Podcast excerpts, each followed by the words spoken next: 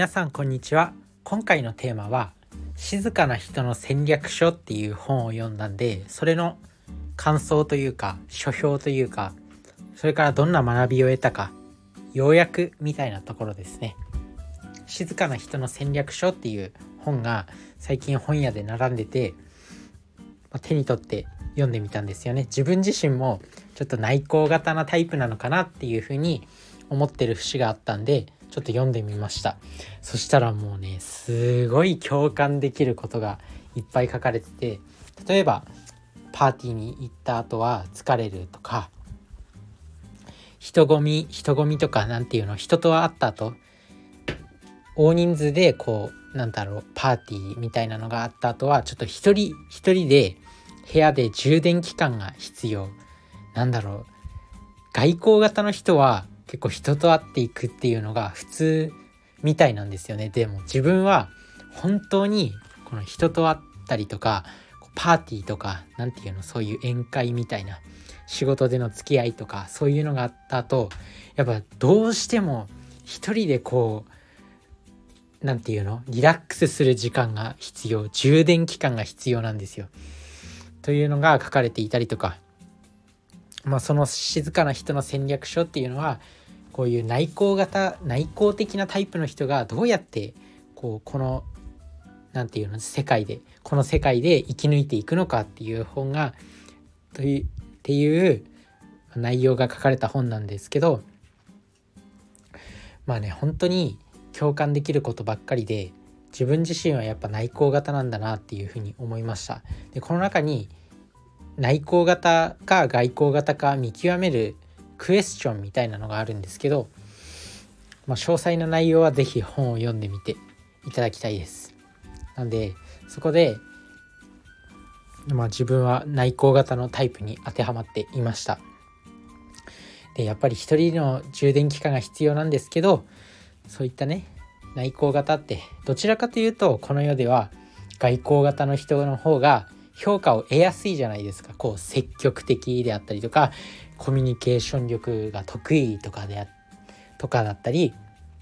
誰とでも仲良くなれるとか頭の回転が速いとか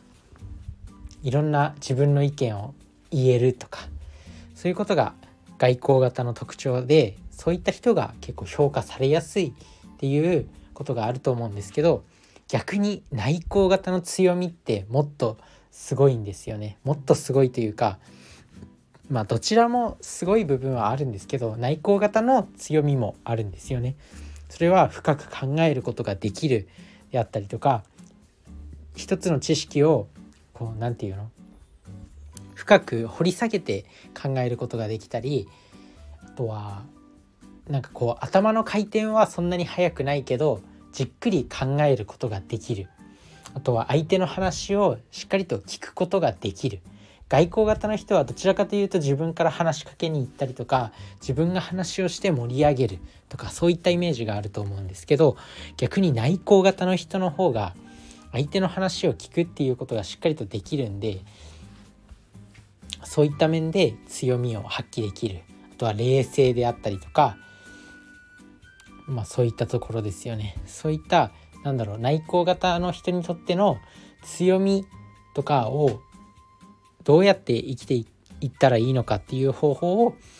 示してくれる一冊になってます。なので内向型の人にとっては非常に自信がつく本になってると思います。でそういった中で内向型の人はどうやって生きていけばいいのかっていう中からまあ一つね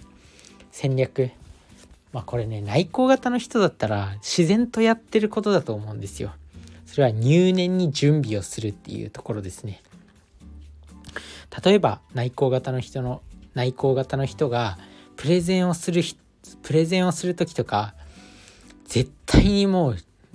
めちゃくちゃ準備するんですよ。えそうそうですよね内向型の人だったら共感できると思うんですけどめちゃくちゃ準備するじゃないですか。で失敗しないように失敗しないようにとかなんかそういうのを敏感に察知しやすいんですよね内向型のタイプっていうのは。相手のその何を考えてるのかとかが感覚的に分かったりとかします。なのでそういった強みがある内向型の人は別にコミュニケーション能力がないのではなくてコミュニケーション能力が非常に優れているんだっていうところですね相手のなんだろうそういうオーラとか相手の振る舞いとかそういったところからも相手がどういどういったことを考えているのかっていうのを読み取ることができるんで内向型の人は別に弱くないんだっていうことをお伝えしたいと思います。なので、まあ、まずはその入念に準備をする内向型の人なら、まあ、ほとんどの人がやってるとは思うんですけどそれが、まあ、この内静かな人の戦略書の中で一番一番のなんか伝えたいことなのかなっていうふうに思います。入念に準備をしたりとかそういったところがやっぱり内向型の強みになってくる。入念に準備をしたりとか相手の話を聞く。で会話においてやっぱり相手の話を聞く。相手に喋らせるっていうのは一番そのコミュニケーションにおいて重要なことなんですよねいろんな自分も本を読んできたんですけどやっぱ相手に喋ってもらう方がコミュニケーション能力があるっていうふうに思われるんですよね。なので相手に喋らせることができる内向型のタイプの人は本当に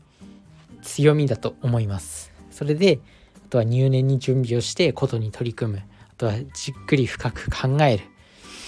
頭の回転が速い人とかすぐにこうなんか起点の効いた答えとか出せるっていうのももちろん素晴らしい能力だと思うんですけど